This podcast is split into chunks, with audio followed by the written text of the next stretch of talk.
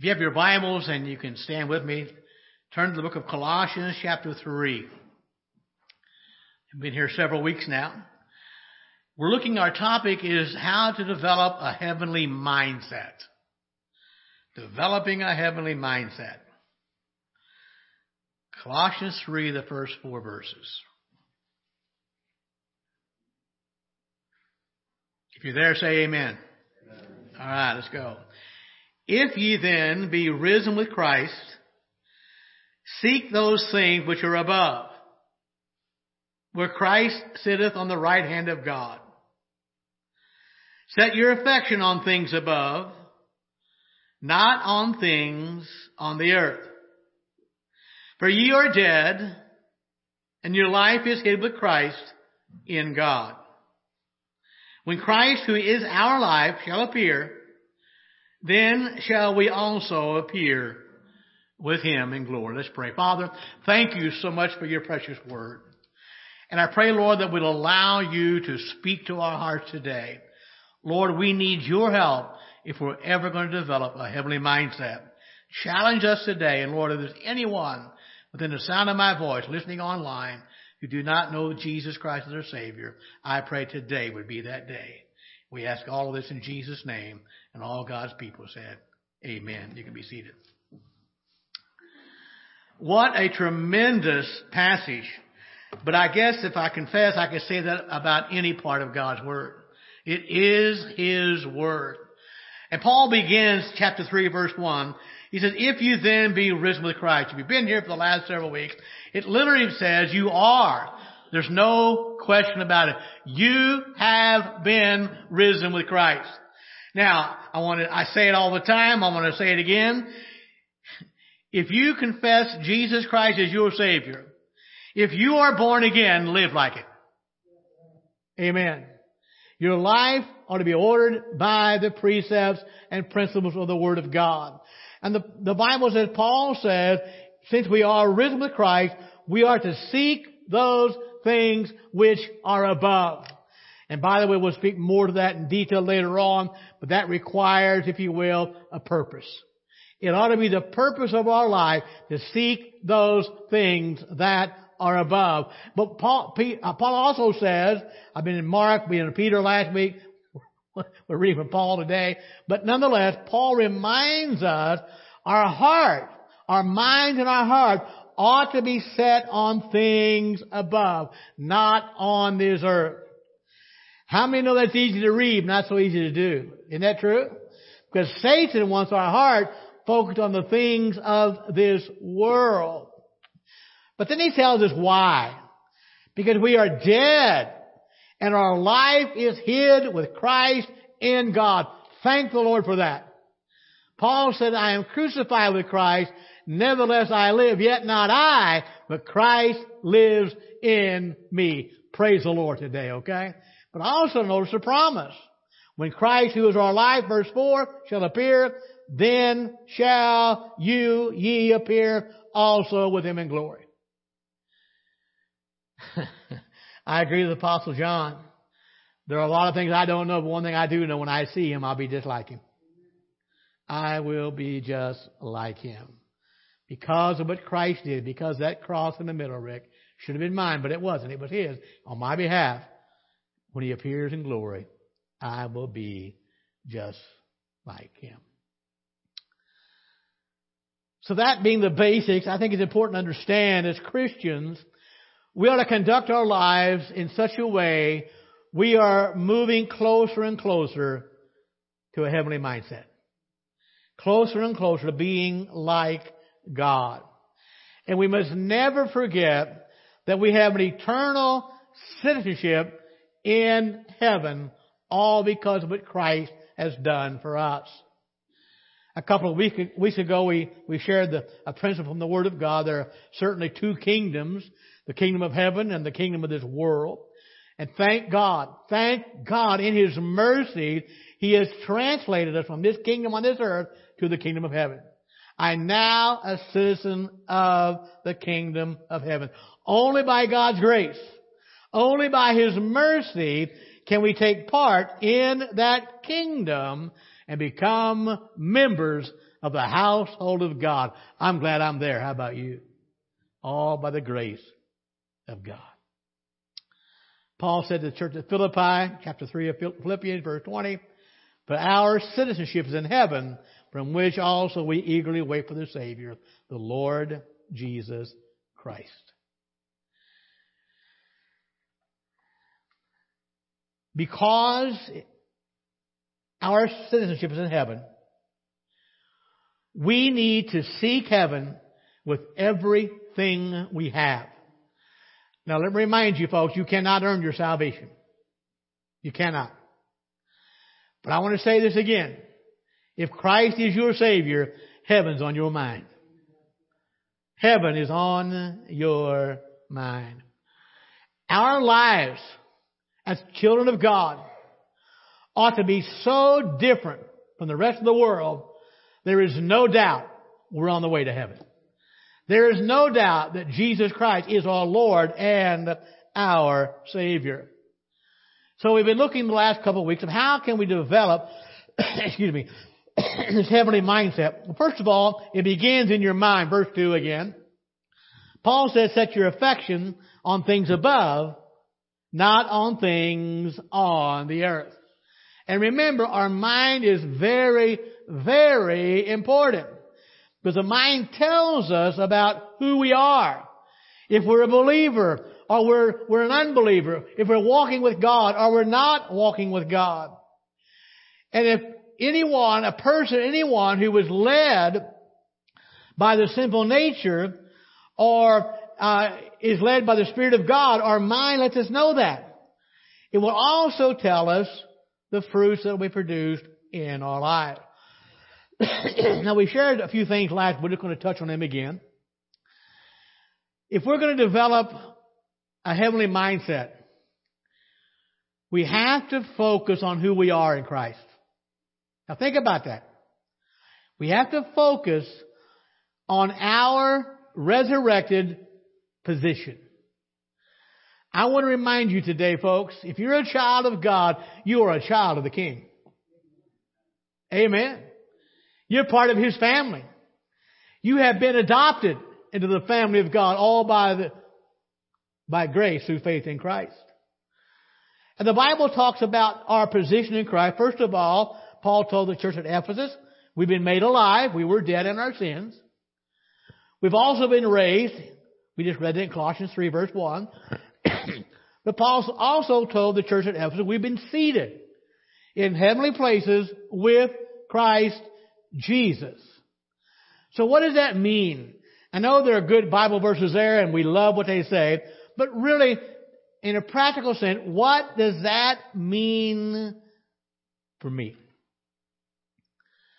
And folks, if you don't get anything else, they get this. In Christ, we have been given the power to live as Christians now. Right now in this world.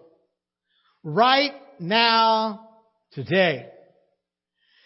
And in Christ, because of who we are, because of our position, I no longer have to live in conformity to this world. I got a brand new position. And now, because of the power of Christ in me, because of my position in Christ, I can live in obedience to God. And my friend, that's my heart's desire. To live in obedience to God. And, and here's what I love about it. And, and I realize I, I, I like to talk about heaven, love to preach about heaven, love to think about heaven. But I want you to know my, my, my life with God began over 40 years ago when I got saved. Amen. And, and I want you to realize we can claim our royal status right now. Not just then, but right now, for we are children of the King. Amen. Lord of lords and King of kings. And that's why it's so important for you and I to remember our position in Christ. How many know they crucified him? Rick, you sang about that a while ago. We'll be focusing on that in a few weeks, coming up real short, shortly. And it's kind of interesting How many know he died? How many know they buried him? How many know he didn't stay there? 2,000 years ago, a dead man got up and walked. now think about this. The Bible teaches me and you as Christians, our position, our position in Christ is the fact is this very same power, now hear me, that was at work raising Christ from the dead, can we call that resurrection power? Is now at work in our lives. Amen. And I gotta tell you, I'm so thankful for that because without that resurrection power at work in my life, there's no way I can live a Christian life. I simply can't do it. And because that same power that raised Christ from the dead, because it's at work in my life, it now gives me the power, the ability to live a life that pleases God. And I'm so glad He gives me that power. But also that same power enables me to have a heavenly mindset. Uh, well, what, I, I, don't want to jump ahead. We'll, we'll get back in just a moment here, okay? And so that's why it's so important, church, as Christians, as individual Christians, we see our authority and our position in Christ. We are rulers with Christ over all things. Not then, just then, but even now. We are heirs and joined with Jesus Christ. What's His is ours. And that is why we set our affections, that's why we set our heart and our minds on things above, because that's where Christ is seated on the right hand of the Father. One of the toughest things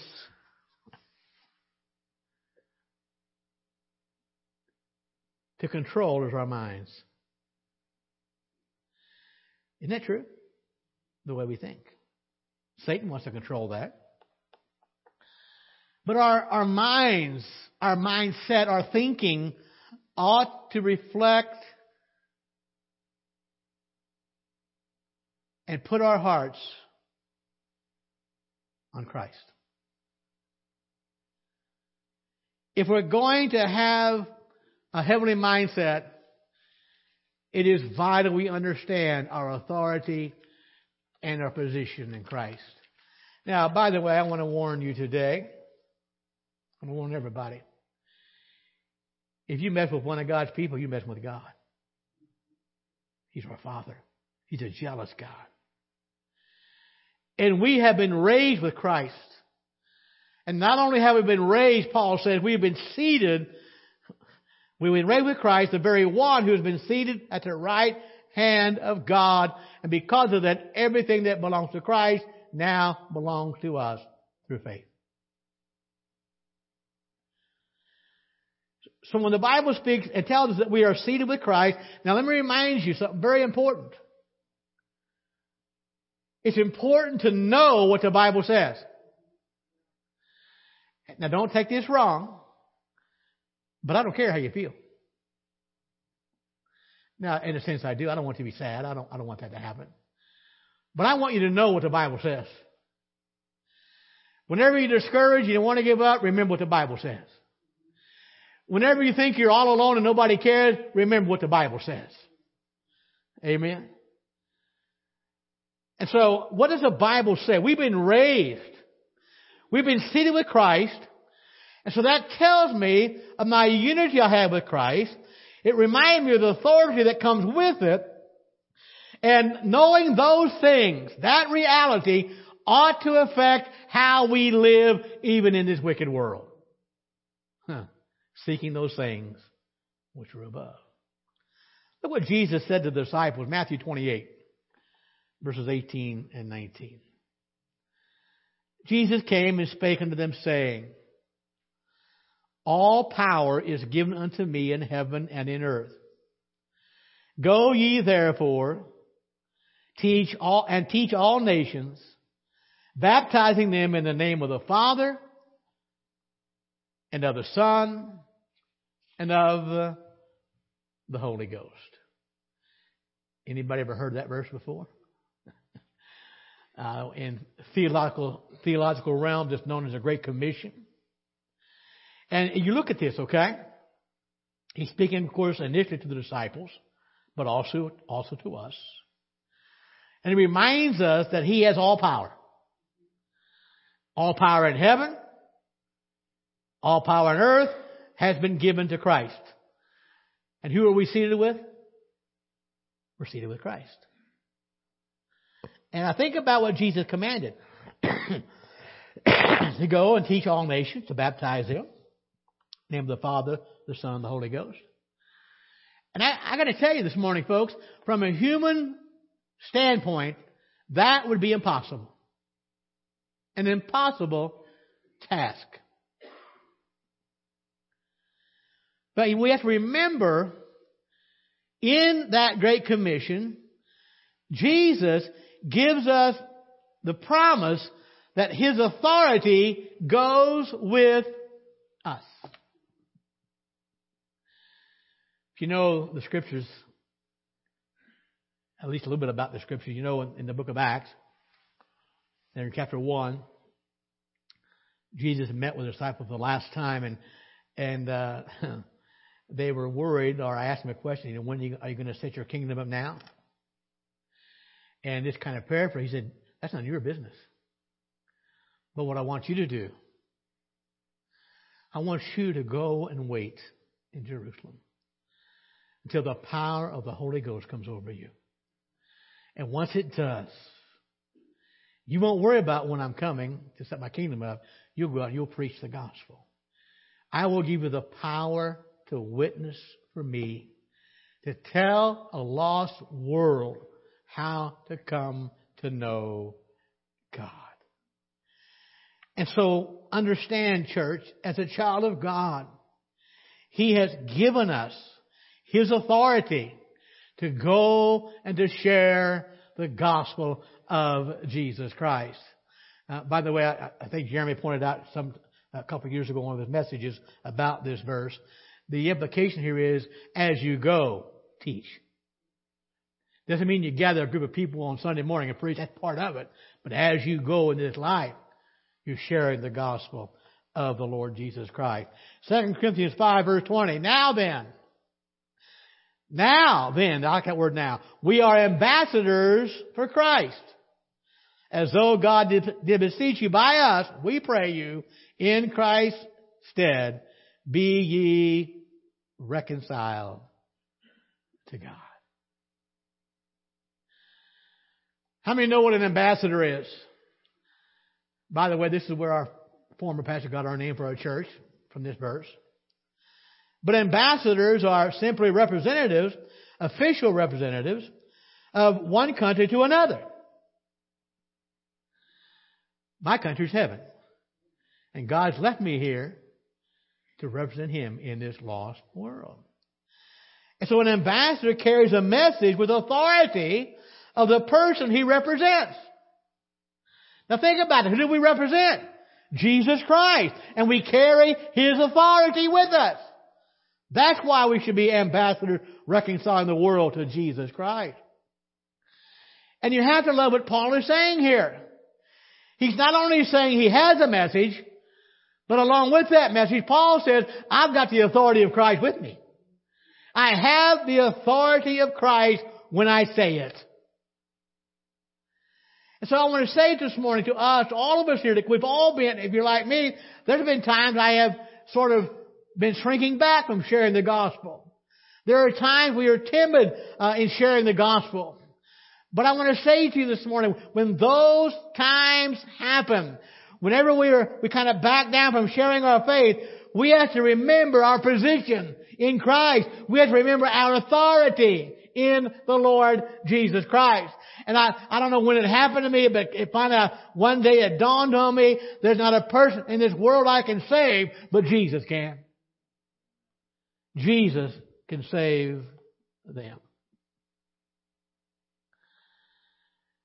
So as we serve the Lord, no matter what we're doing, it has to be done in the authority of Christ. Now remember, we have been seated in heavenly places with Him. We have His authority, we have His power, and that's why we have to remember that authority and that power is not in ourselves. That authority is comes from the one whom we represent, and that is our Lord Jesus Christ. So here we are. Now, how many know if God wanted to, the day we got saved, He could have took us to heaven. But He didn't. He's left us here, and now we are ambassadors in this lost world, and we're walking in the authority and the power of a resurrected Savior, of the Lord Jesus Christ. And because of that, if we're going to have the right mindset, if we're going to develop a heavenly mindset, we must be focused on our resurrected position in the Lord Jesus Christ.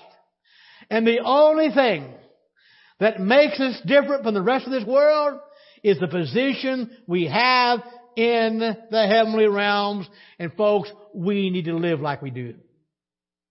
Thank God for that. So first of all, if we're going to develop a heavenly mindset, we have to focus on our resurrected position. I am a child of the King. Amen. Second of all, if we're going to develop a heavenly mindset, and here's a tough one, it will require a life of continual discipline. Don't you hate that word? Huh? I mean, two horrible words, discipline and diet. Huh? Come on. I mean, I'm not really hungry till I say I'm going to go on a diet. Amen.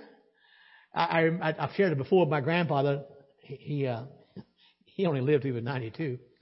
And, uh, I remember growing up having, uh, we called it supper, uh, with grandma and grandpa and she fried everything in bacon grease. Amen. Huh? And, uh, and pork chops, you know, they'd be all greasy and he'd eat them and it'd be grease from both sides of his sleeve. He didn't worry about it. Took that bread, he wiped it off, daubed in a plate, ate the bread with the grease on it. And he lived till 92. And I don't know, shortly before he died, um, he, you know, went to the doctor for a checkup. And my grandfather, if you even knew him, you know, ooh, he can be kind of crusty. He said, Doc, before we get started, two things I want you to know.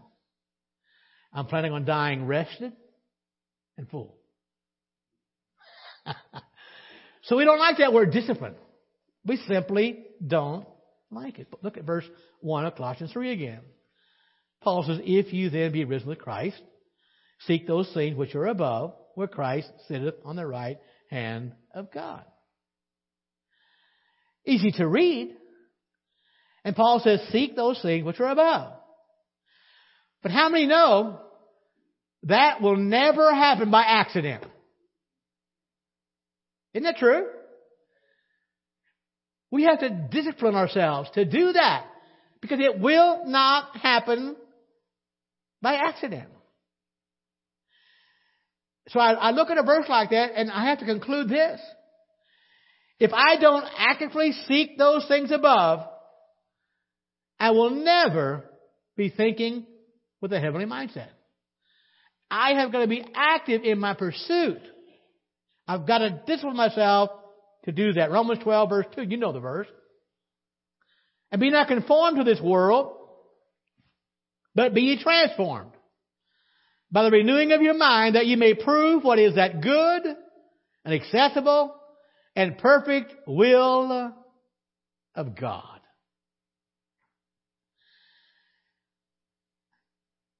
How many times, do you realize that most of the time, if not all the time,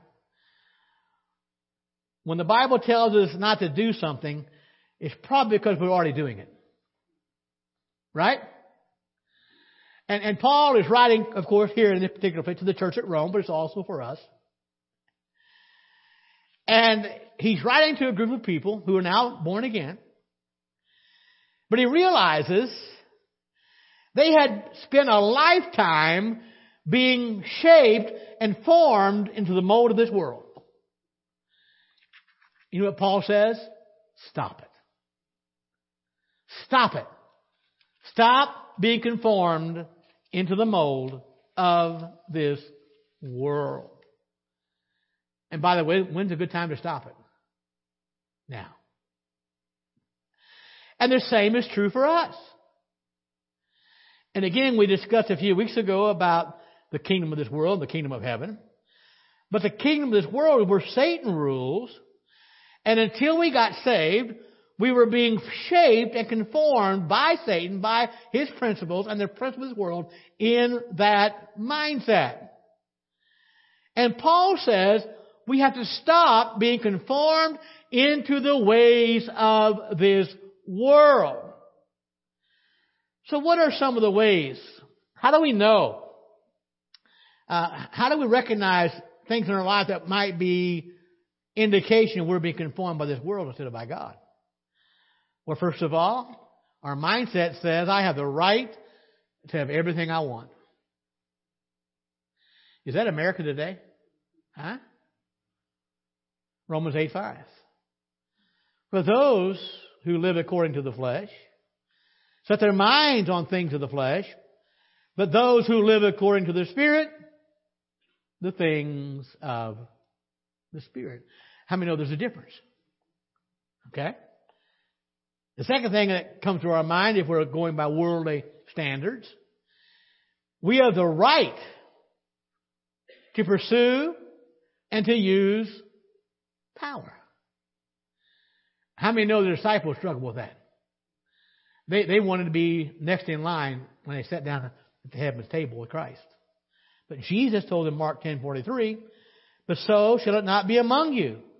But whosoever will be great among you shall be your minister or your servant. So we think and the world says to us, we have a right to abuse people. Doesn't matter how you get to the top of the ladder, just get there, right? Doesn't matter who you abuse or hurt on the way up, whatever. But Jesus said in Luke 11:43, "Woe unto you Pharisees, for you love the upper, uppermost seats in the synagogues and greetings in the marketplaces." The world says to me, "Well, you have a right to accumulate wealth. And all you need is your selfish reasons. Jesus said, What does it profit a man if he'll gain the whole world and lose his own soul? Or what should a man give in exchange for his soul? My dad called me a few weeks ago.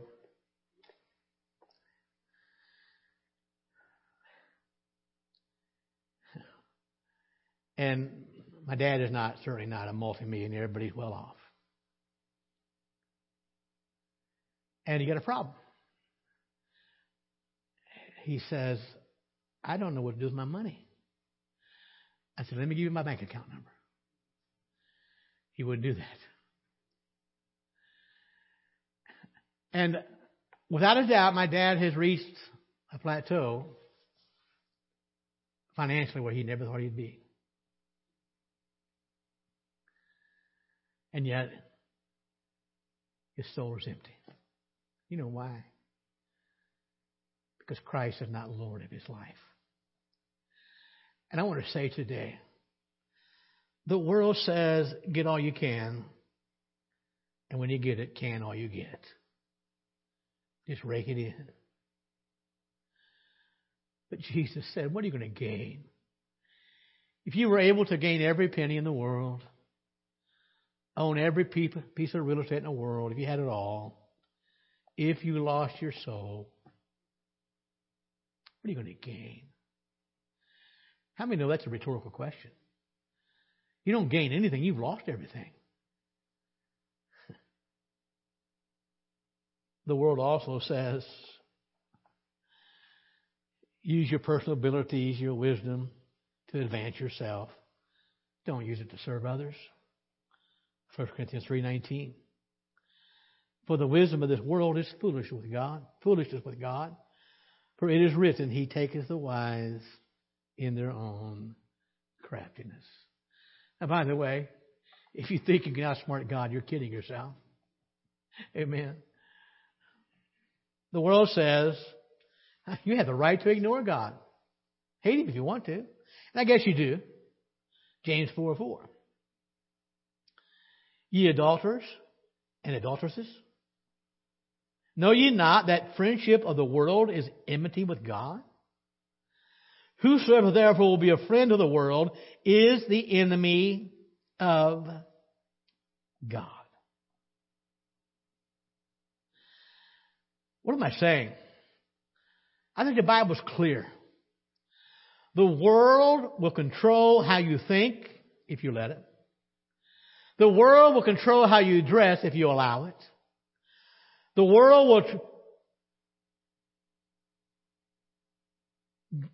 teach you what job you ought to seek, the type of school you ought to attend. But Jesus says that we cannot serve two masters. We cannot serve God and our money. He said it's impossible. You'll either hate one and love the other. You certainly won't love them equally. And here's what breaks my heart. There are too many Christians today, especially in America, who have the world as their master. They're not seeking heavenly things. They don't have a biblical viewpoint. Their minds are still consumed with things of this world. And because they have the world as their master, the world tells them what to do. The world tells them where to go and even how to do it. Child of God, please understand something. We are no longer a part of this world. Yes, we are in the world, but we're not of the world. Because if we're of the world, we're enemy with God. We're not there. We are not of the world. And because we're not of this world, we must actively be seeking to think the way that God has called us to think. We must seek those things which are above. Those things which are above. So how do we do that? How, how do we develop this kind of discipline? I'm glad you asked. I know you couldn't wait. Number one, if you are developing that kind of mindset, you will actively seek heavenly things by impressing the Word of God on your heart. It is through Scripture, it is through the very Word of God that we learn about God. We learn about heaven. We learn how to think on things that are good, things that are noble, uh, things that are of good report and righteous. And we begin to think more like God as we get into His Word. So how do we impress those scriptures on our hearts? Deuteronomy chapter 6, verses 6 through 9. God says these words which I command thee this day shall be where? In your hearts. And thou shalt teach them diligently unto thy children. And shalt talk of them when thou sittest in thine house, and when thou walkest by the way, and when thou liest down, and when thou risest up. And thou shalt bind them for a sign upon thine hand, and they shall be as frontlets between thine eyes. And thou shalt write them upon the post of thy house and on thy gates. Amen. Now, by the way, if you have been here very long, you attend Sunday school. Our Sunday school is called the D6 Sunday school. And by the way, it's not original, it came right from these verses. A D6 approach to the Word of God. Go back to verse 6, Deuteronomy 6. How do you move the Word? Now, by the way, anybody got a Bible? Show me your Bible today. Come on, hold it up. Okay, amen. God's Word. All right, thank God for that. Now, I, I rarely read this Bible while I, preach out this one, okay? I've got a program on my computer. I use it almost every day. In fact, I do use it every day. Uh, there's not a day goes by uh, that I don't read the Word of God, at least, some, at least parts of it. But nonetheless, uh, how do we take from the page off of the computer screen to our heart? And these words, what I command you this day, shall be in thine heart. I'm not sure this was the first verse I memorized, but it was one of the first in Psalm 111, or uh, 119, verse 11. Thy word have I hid in my heart that I might not sin against thee. Thy word have I hid in my heart that I might not sin against thee. How many of that's good advice? Amen. Okay, now hold on. I hadn't been saved very long, and uh, I came across a program, Christian program on the radio. They're no longer on. And uh, I don't remember exactly the context, but they were encouraging Bible memorization. And uh, they published a, I'll never forget, I had at least one or two copies of it, a little booklet about this big, about that way, fit right in your pocket. And in that booklet, there was about 15 or 20 uh, Bible verses to memorize. And I memorized every one of them. I was so proud of myself. Amen. Ain't that what God wants me to be? No, you know it's not, okay? In fact, and there were at least 15 to 20, it's been too long ago now. And uh, I'm not sure, uh, you know, Jason was old enough to, not old enough to read yet, but he memorized them all too. Now I had to help him, of course. And I asked him the other day, I said, how many remember? He said, none. And I remember a few of them, okay? But how many know when David speaks about hiding God's word in his heart, it's more than memorizing. Now make, make no mistake about it, memorizing is very important. Can I throw a little caveat in here this morning? Uh, that's one reason I stick with one version of the Bible. It's hard to memorize when you got six different versions that people reading from. Take it as you want to, okay? But even those who are scholars will tell you, because of the different translations we have, I'm not saying anything wrong with them, but because very few people use the same translation anymore, uh, Bible, Bible memorization almost a thing of the past. So I'm not saying don't memorize. It's important. But here's what I found out. And I think it was 15 or 20 Bible verses I could memorize. And again, being the humble, proud Christian that I was, I wanted everybody to know I knew these verses. I mean, no matter what we talked about, I threw a verse in there. Amen. I wanted you to know, I know that verse. Then it dawned on me one day, that's not what God wants. He doesn't just want me to recite a verse. He wants me to internalize that verse. He wants to make it a part of my life. How many know Satan can quote, can quote scriptures? Sure he can. But he doesn't internalize it. And that's what God wants.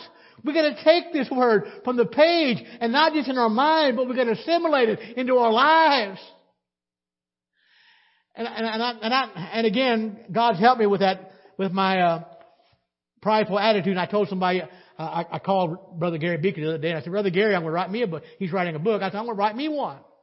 He said, Oh yeah? I said, Yeah, uh, about the ten most humble people in the world and how I chose the other nine.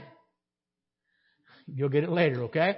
Anyway, God's helped me overcome, for the most part, my spirit of pride. When I first began to read my Bible through every year, and I've lost track of that when it began, my goal was to finish reading the Bible through the year and say, Look at me, God. I've read your Bible. I had a Bible plan on my, I still have it on my computer. I still use it. And at the end of the year, you could print your certificate. Guess what I did? I printed me a certificate. I read the Bible through in a year. But thank God I've long given up on that certificate thing. And though I do read it through every year, about every nine months, my purpose is not just to read through it, but that God's Word would come through me. That God's Word would be more than words on a page, more than words I've tried to memorize, but words that have changed and challenged my life.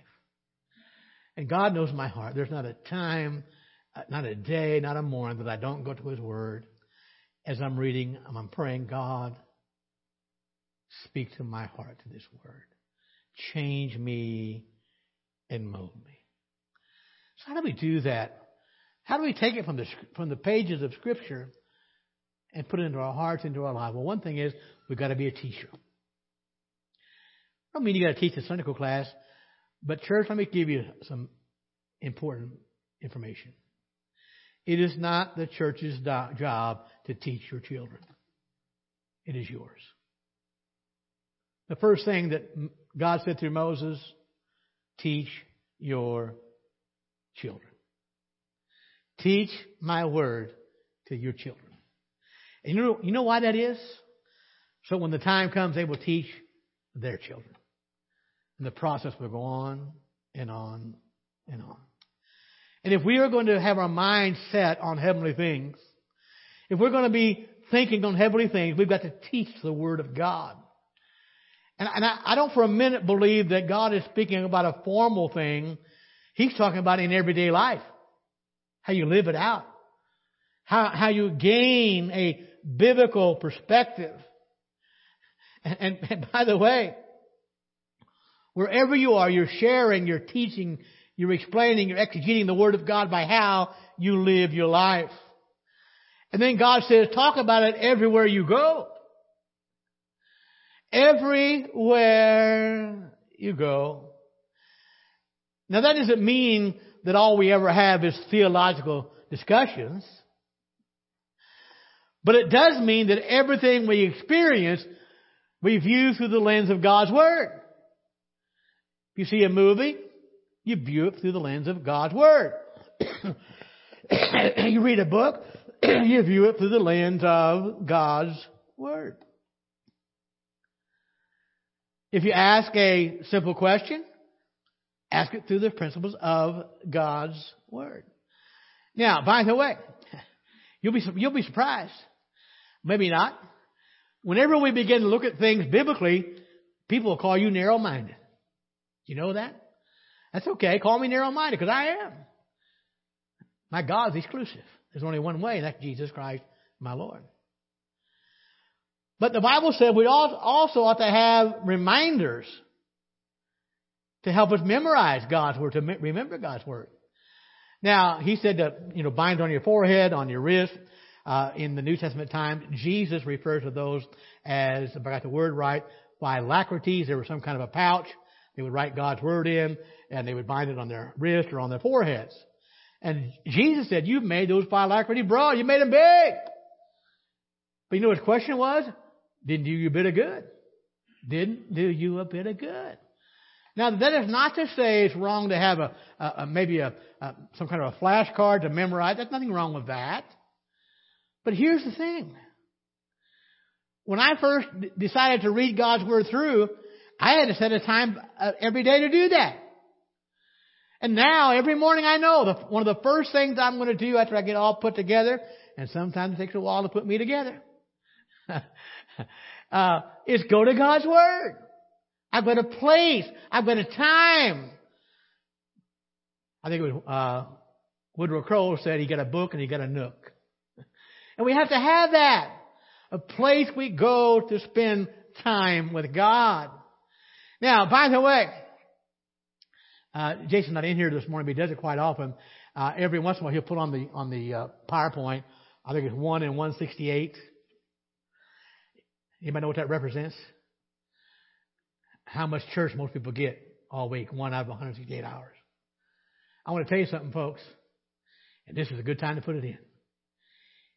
When we have church, you need to be here. Sunday night, Sunday morning, Sunday school, Wednesday night, Bible study, doesn't matter. You need to be here. I don't care who you are, you never get enough of God's Word. And so not only do I have my daily reading time with God, my daily prayer time and meditation, I know that on certain nights of the week, I'm going to be at church. I'll be studying God's Word. I'll be fellowship with God's people. I'll be taking the Word of God from the page and assembling it in my life. And those times are reminders that I need the Word of God. That includes a daily meditation, small groups, could be accountability meetings. I know that every morning I'm going to encounter the Word of God. On Wednesday, I'm going to encounter the Word of God. On the first uh, Monday or second Monday of the month, at, at uh, Master, I'll encounter the Word of God. Ladies, ladies, the encounter of the Word of God. All those things. And God said to the Jews, put on your heads and your hands. It'll remind you, spend time in the Word of God and allow that Word of God to flood your life. I see what time it is. Let's stand. I don't know where you are in your walk with God this morning. But the truth of the matter is, most Christians spend very little time reading the Word. And I will tell you right now, if you don't discipline yourself, and again, we don't like that word, we will never internalize the Word of God. We will never develop a heavenly mindset. But also, this almost goes without saying, but I'm going to say it anyway, you will never develop a heavenly mindset if you've never been born again. And Jesus Christ is the only way. Father, we thank you today for your precious word. Speak to our hearts, and we'll give you the praise because we love you so much. In Jesus' name, amen. Rick, whenever you're ready, let's sing a verse of invitation this morning. I never like to close like